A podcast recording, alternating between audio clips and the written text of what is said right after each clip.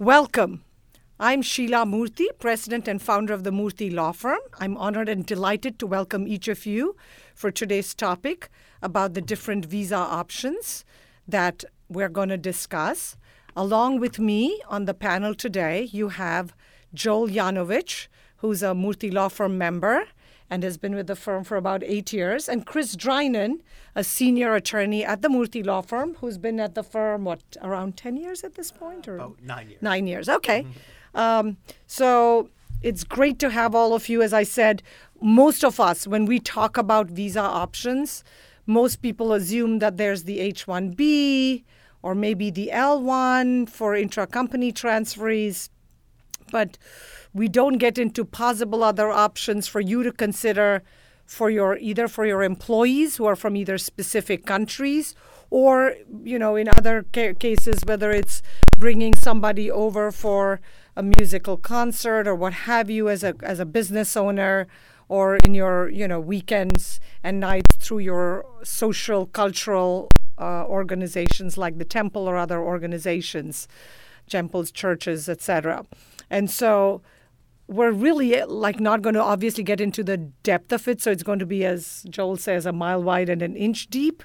So let's start off first with uh, maybe the TN visa because it's one of those treaty based. It's meant for U.S. or I guess for Canadian uh, and Mexican citizens. Um, and so you have to be a you know citizen of the qualifying country, but you as a technology company, as an employer, is allowed to bring your person, an employee, into the country if that person is a Canadian citizen uh, on the TN visa. And so, Joel, will you explain that a little bit? Sure. Um, so the TN visa, again, it's uh, through the North American Free Trade Agreement, NAFTA. Um, it's a it's a visa category only available. Well, except NAFTA, I thought Trump changed it. It's no mm. longer NAFTA. No, it's still NAFTA for now. They haven't. I don't think it's been ratified by by Congress. It has to go through Congress. First. Yeah. So for now, it's still NAFTA. If this new one goes through, um, I believe the, the, it looks like the it, like basically nothing's going to change. Um, it appears. But regardless, uh, for now at least, uh, the TN category is only available for Canadians and Mexican citizens.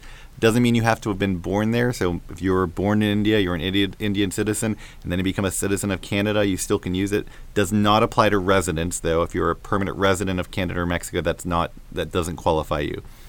Um, it's available for professional workers who are going to be coming to the U.S. to work in any one of a uh, list of specified professional categories. It's a very long list, uh, but some of the notable ones accountants, doctors, all manner of scientists. You have uh, hotel managers, computer system analysts, uh, engineers, including software engineers. It's so a, hotel manager, which is almost impossible maybe to get an H-1B approved, in, especially in today's climate of the Trump administration. If the person happens to have citizenship with Canada, this is a wonderful option for the employer to consider. Similarly, similar to I guess some of the computer systems analysts, etc., which they keep saying is not a specialty occupation. Right. Yeah. Absolutely. Um, and then, generally speaking, you need to have a qualifying degree, so a, degree in that uh, exact field.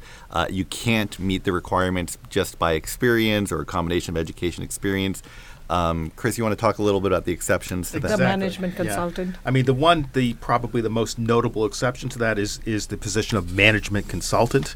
Um, you can qualify for a for a management consultant TN if you have a degree or if you have at least five years of relevant experience.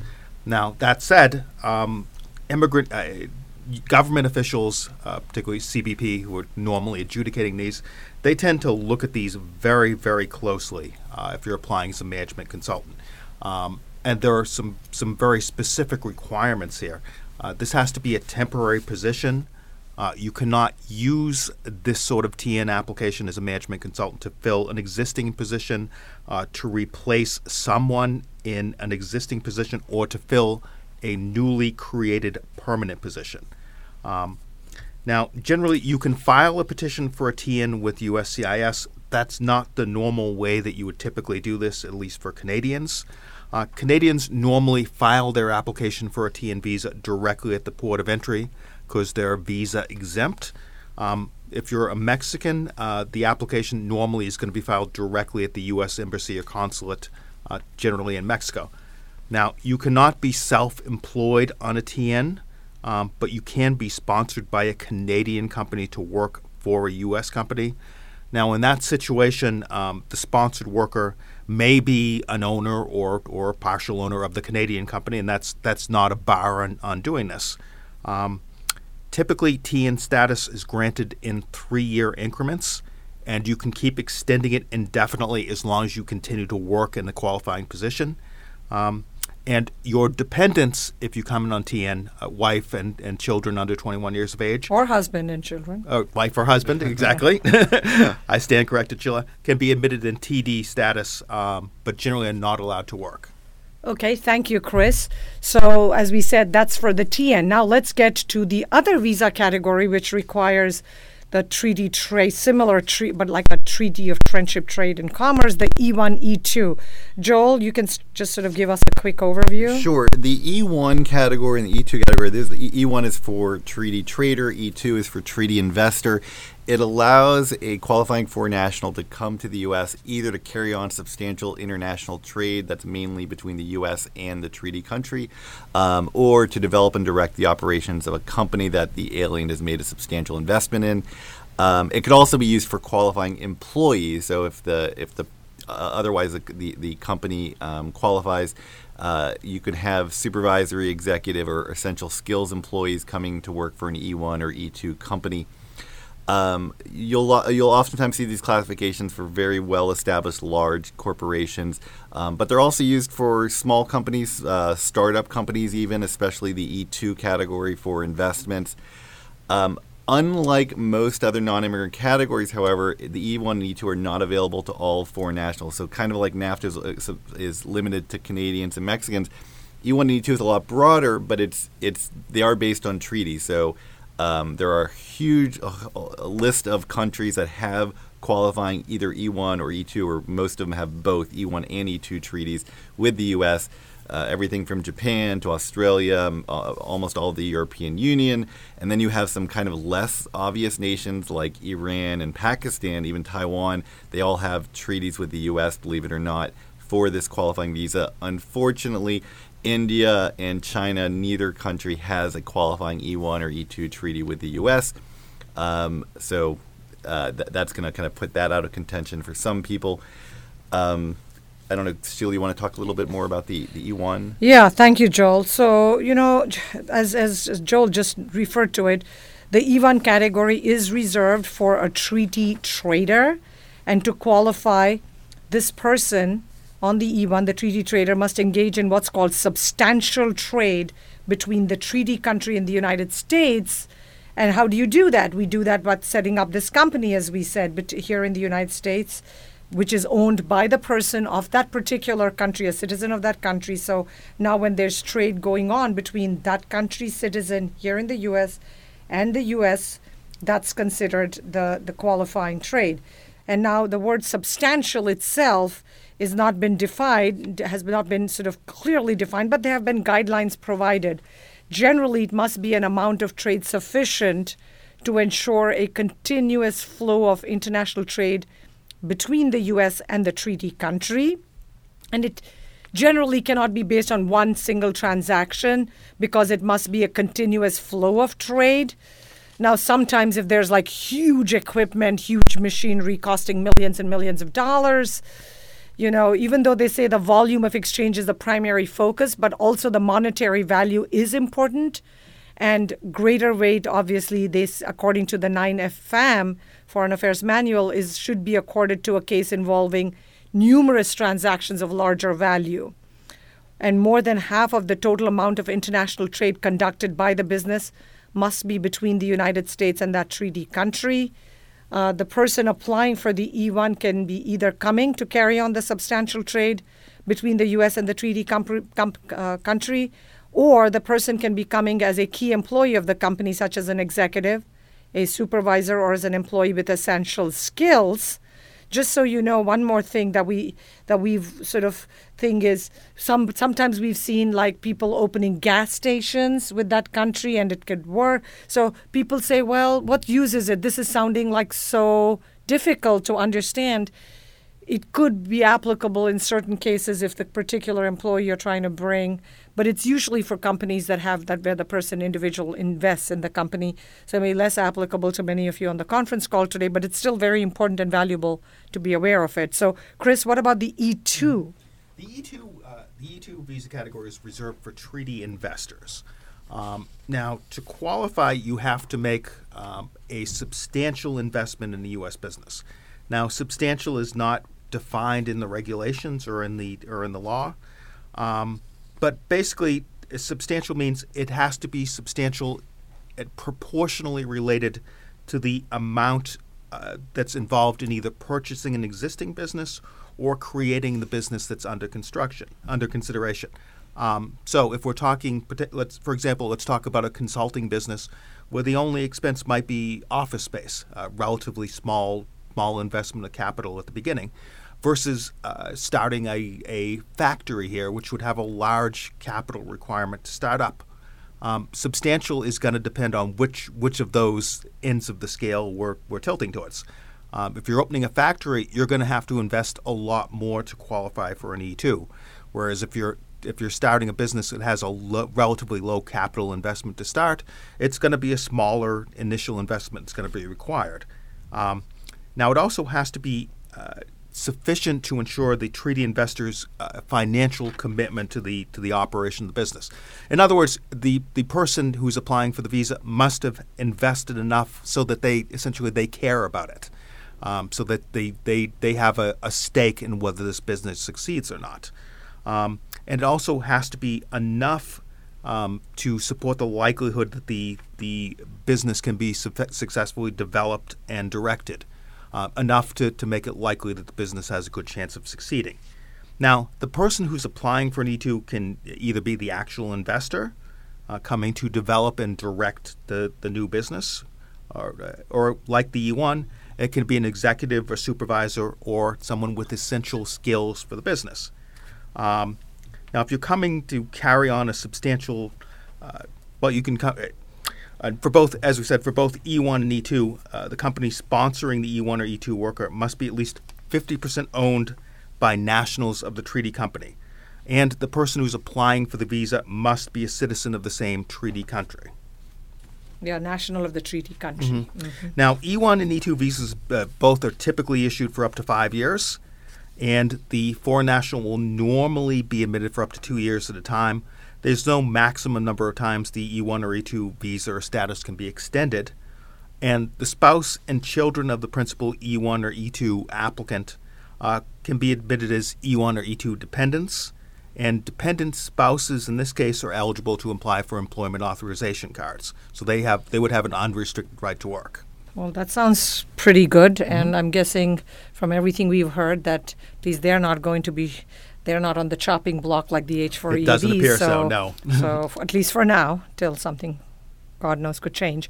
So we've talked a little bit about the TN, the trade NAFTA for Mexicans, Canadians. We've talked about the treaty trader, treaty investors, E1, E2. So now let's move on to the P visa classification applicable for artists, for athletes, and entertainers.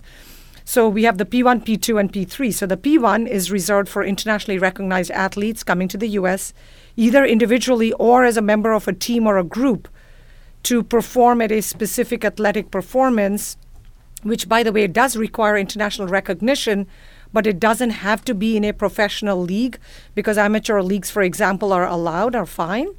And an athlete, and similarly, similar to athletes, the entertainers who are coming to the U.S.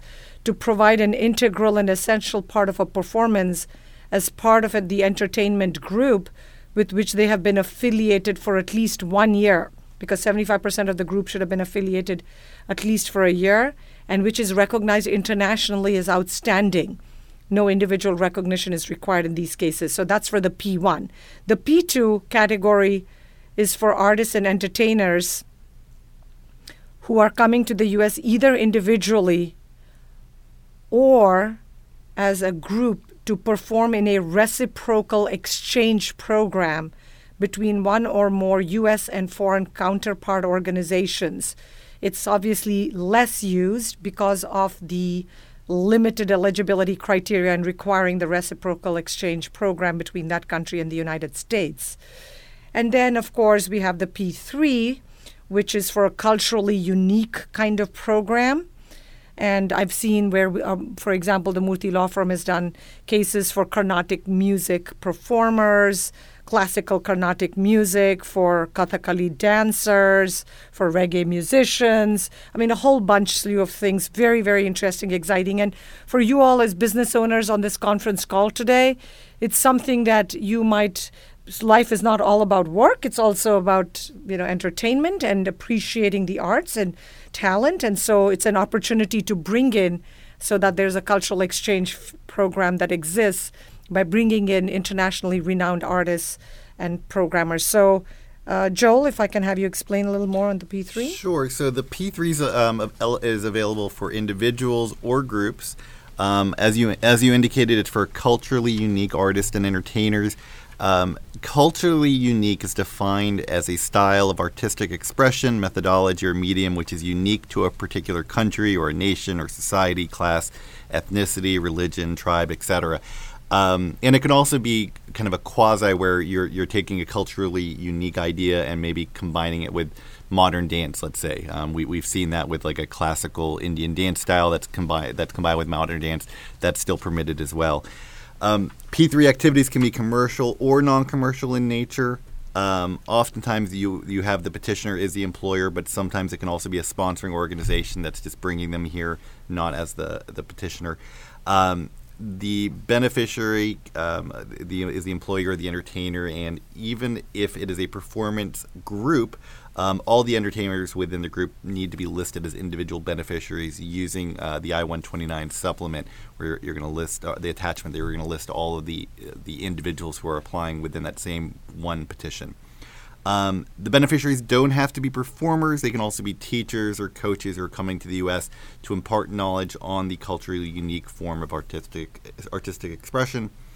Um, and there are also companion classifications. It's for the P3S for essential support personnel. um, the purpose of admission needs to be limited. Uh, can be limited to a specific competition, event, or performance. An event can also include an entire season of performances, so that can be permitted. Um, or a group of related activities can be applied for. You'll you'll see that pretty often. Um, and then, kind of real quickly going over the periods of admission for all the P categories. You've got the P1 for individual athletes are admitted up to five years. Um, P uh, the P2 uh, uh and for the P3, um, they're generally admitted just to finish the event, but no more than up to uh, up to no more than one year. So it could be an event that lasts for months. Um, there are extensions for P- available for P1 individual athletes in five-year increments up to 10 years of a maximum stay, and then extensions for all the others, which is to complete the event in one-year increments, um, grace periods up to 10 days before and 10 days after, um, during which time they, are not supposed to be actually performing. Finally, consultations. Uh, whether the alien, you need to, you generally need to provide consultations showing whether the alien skills are culturally unique, whether the events are cultural in nature, and whether the events are appropriate for the P3 classification.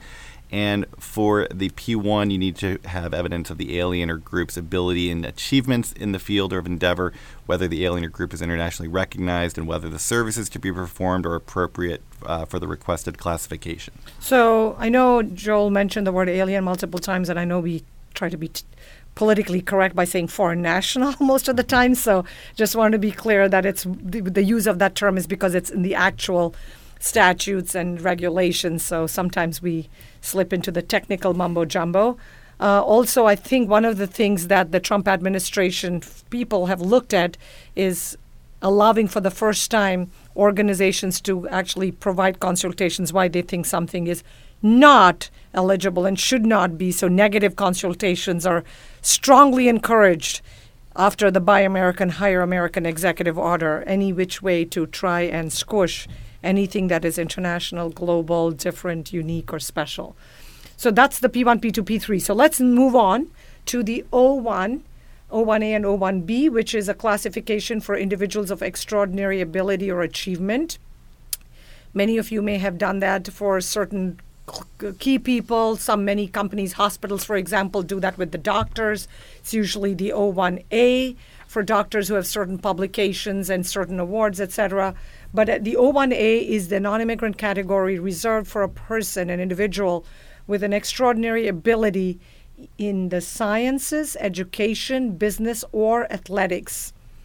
And it doesn't include arts, motion pictures, or television. For that, you have the O1B, which is for an individual in the arts or extraordinary achievement in motion picture or the television industry. Now, what is extraordinary ability? It's uh, in, the, in these fields that I just went over science, education, business, or athletics, which means a level of expertise indicating that the person is one of the small percentage who has risen to the very top of the field of endeavor.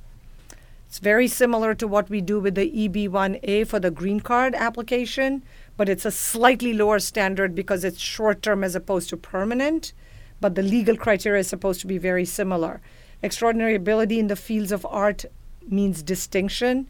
Distinction means a high level of achievement in the field of the arts, evidenced by a degree of skill and recognition substantially above that ordinarily encountered, to the extent that a person described as prominent is renowned, leading, or well known in the field of arts. What about O2? Chris? Yeah, O2, uh, people who, who are eligible for the O2 classification are those who will accompany the O1 to provide assistance that is uh, an integral part uh, of an O1A's specific event or performance or is essential to the O1B's production. Um, now, the O2 classification is limited to foreign nationals uh, who will accompany an O1, uh, an O1 principal uh, in the field of arts or athletics. So if you're, for example, let's talk about an O1 who is coming in the field of athletics. This could be a coach or someone else who's who's necessary for their for their performance here in the U.S. Um, now, typically, an O1 petition has to be accompanied by a written advisory opinion, uh, which also is called a consultation, from a peer group or a labor organization or a labor union in the U.S., unless you have a situation where such a group does not exist. Um, now, if such a group does not exist, um, USCIS will make the decision based solely on the evidence in, in, the record. Um, now, if you get such a, if you have such a written opinion and was provided in the last two years, and you're applying for an extension, typically you can request a waiver of this requirement uh, and provide a copy, copy of the previously issued letter. Um, but, this is normally a requirement. You have to get an advisory opinion from a relevant group in the U.S basically stating that they do not, that group does not have an objection to issuing the O1, O1 visa to the person who's applying. Um, now, an O1, uh, an O1 classification can be based on a single event or it can be based on multiple offers of employment. So you could have a situation where the sponsor is an actual employer, or you could also have a situation where the sponsor is an agent which would typically be the case if we're talking about someone who's a musician or has a is coming to the U.S. to to engage in a tour of some type. Typically, the sponsor in that case would be an agent. Um, now, the approval of the initial O1 petition can be up to three years, and you after that you can get extensions in one-year increments um, for an unlimited duration. Okay, so now moving on to the J1 exchange visitor category. Um, just by way of background, I know many of you are aware, you might have seen J1, professors, teachers, uh, etc., but it actually, believe it or not, started, was developed to implement the Mutual Educational and Cultural Exchange Act, also sometimes referred to as the Fulbright Hays Act of 1961. It's almost 60 years old. And it consists of several principal parties the J1 Exchange Visitor Program. First, you have the U.S. Department of State, which actually will issue the J1 visa to an exchange visitor and dependents, family members. Um, and they will also designate the exchange visitor program sponsor, and they create and administer the federal regulations governing the exchange visitor program. Second, we have the exchange visitor program sponsors, which are then the legal entities that have applied for and received designation from the Department of State to conduct an exchange visitor program, and they have been enrolled in SEVIS. So many universities are already in that, and you have even organizations like the American Immigration Council that has their own, like you know, is of So the exchange visitor program sponsor either directly offers the program in which the exchange visitor will participate or they help to place the exchange visitor in an appropriate program depending on the scope of the program designation. And the ROs are the responsible officers, and AROs are alternate responsible officers, are individuals who have been appointed by an exchange visitor program sponsor to perform the duties set forth in the regulations and to represent the exchange visitor program sponsor. And of course, then you have the exchange visitors themselves, who are the foreign nationals who have been selected by an exchange visitor program sponsor to participate in the particular exchange visitor program. And you have, of course, like we said, the SEVIS database and SEVIS help desk. And then you have the Department of Homeland Security, the Immigration and Customs Enforcement, the Student and Exchange Visitor Programs, SEVP, which manages the SEVIS, admits the foreign national to the United States in J status, and basically adjudicates certain immigration benefits for J exchange visitors and the dependents. So you have several different categories for J1. Many of you have, as I said, heard of the J1 Research Scholar. You've heard of the J1 students, the J1 trainees working many of the uh, the like entertainment industry, hotels, five star hotels, interns, J1 teachers, the au pair, so people who have little kids often work with au pair agencies to bring a person to take care of their kids and study, and it's part of the international exchange program. You have camp counselors, you have government visitors coming in, summer work and travel, and international visitors, and finally physicians. Many physicians who are not eligible or who the employer is not willing to sponsor in an H 1B have no option but to come on the J1 as a physician and then be subject to the two year residency requirement. So, with that, I'll have Joel explain a little more, about some of these programs. Yeah, so I'll talk a little bit about the, the trainee and intern program, J1 trainee and J1 intern programs in particular. Um, these are used for you know a variety of different reasons. Um, they are not intended to be a, a, substitute for a work visa or a student visa. Um, and I'll, I'll, go a little bit into that. But basically, if the U.S. company has a bona fide training or internship program that is aimed at providing professional or cultural training, it can host a foreign national trainee or intern in one of the seven specified fields. Um, those fields include information, media, and technology, management, business, commerce, and finance, science, engineering, architecture, mathematics, and industrial occupations.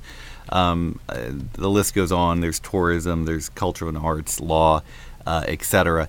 Um, the proposed training programs, as I mentioned, they can be approved if it, it, they cannot be approved if it indicates that the pro that the either the trainee or the intern is going to generally be performing ordinary employment. So you can have some limited employment, short periods of on-the-job training, but again, it, it can't be that you're bringing them here really to work. Um, and then a couple of things specific. First off, to the J1 trainee requirements. Uh, the maximum length of stay for the J1 trainee is going to be 18 months. The prospective trainee needs to show that they have a degree or certificate from abroad with at least one year experience related to the proposed training. And then once that 18 months training period is over, they need to go back to their home country and reside in their home country for at least two years before they can participate in another uh, J1 trainee program. And then, specific to the J1 intern, um, the maximum length of stay for the J1 intern program is 12 months. Prospective intern needs to show that they currently are enrolled in a degree or certificate program at a foreign postgraduate academic institution or that they graduated from such an institution no more than 12 months prior to the start of the J1 program, the J1 intern program. Uh, the intern can participate in a new internship program as long as they continue to meet all the other requirements. And then finally, if the intern seeks to participate in a training program as a J1 trainee in the future, they need to reside outside of the U.S. for at least two years before. But they if they don't decide to do participate in a training program, but pursue, wants to pursue education, say a master's degree in the U.S. or work or or whatever, is that permissible? Do you know? Does anybody know for sure what the rule is? Um, I think there's a little bit of uh, it should be allowed because it's generally re- it says that it's the rule is generally that it's re- if it's required if the person's coming back to participate in another training program then they have to reside outside for mm-hmm. two years But so I think the general rule is if the person because it's 12 months as opposed to the 18 months, whereas in like the phys- the doctor or the J1 trainee with the 18 months, the person has to go back once the 18 month program is completed. They have to go back at least two years outside of the United States to participate in any other program.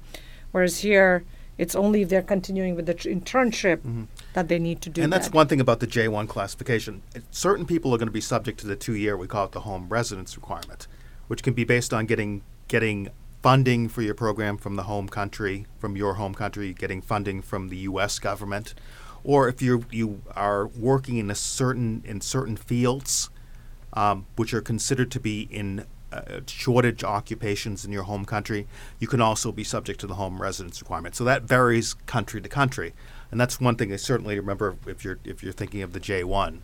Uh, that can definitely be an issue is the two-year home residence requirement, which can prevent you from getting an H-1 visa, getting an L-1, or getting a, a permanent residence in the U.S. until you've fulfilled that or gotten a waiver.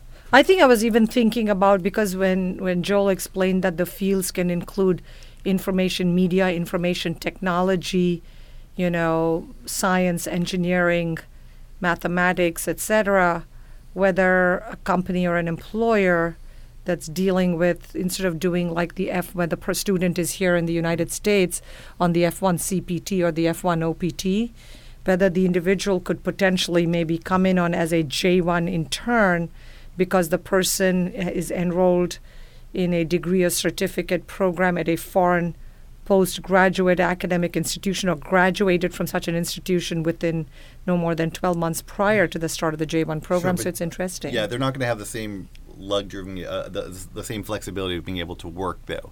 Um, so if the company's bringing them in and it's they're going to be doing a little hands-on, but the government is.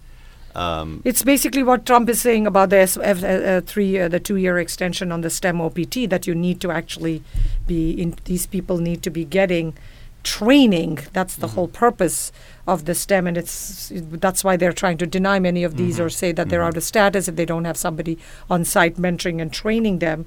Um, I think it's an angle that many uh, companies and businesses may not have explored fully. It's an opportunity and an option. Now, of course, the individual needs to know that there could be restrictions about the two year home residency mm-hmm. requirement that could be applicable in certain cases, mm-hmm. though it shouldn't apply if the person then mm-hmm. decides to pursue another master's degree in the U.S. or then, then after that works on an H 1B, Right. hopefully. Okay, so we have a lot of exciting options to go through.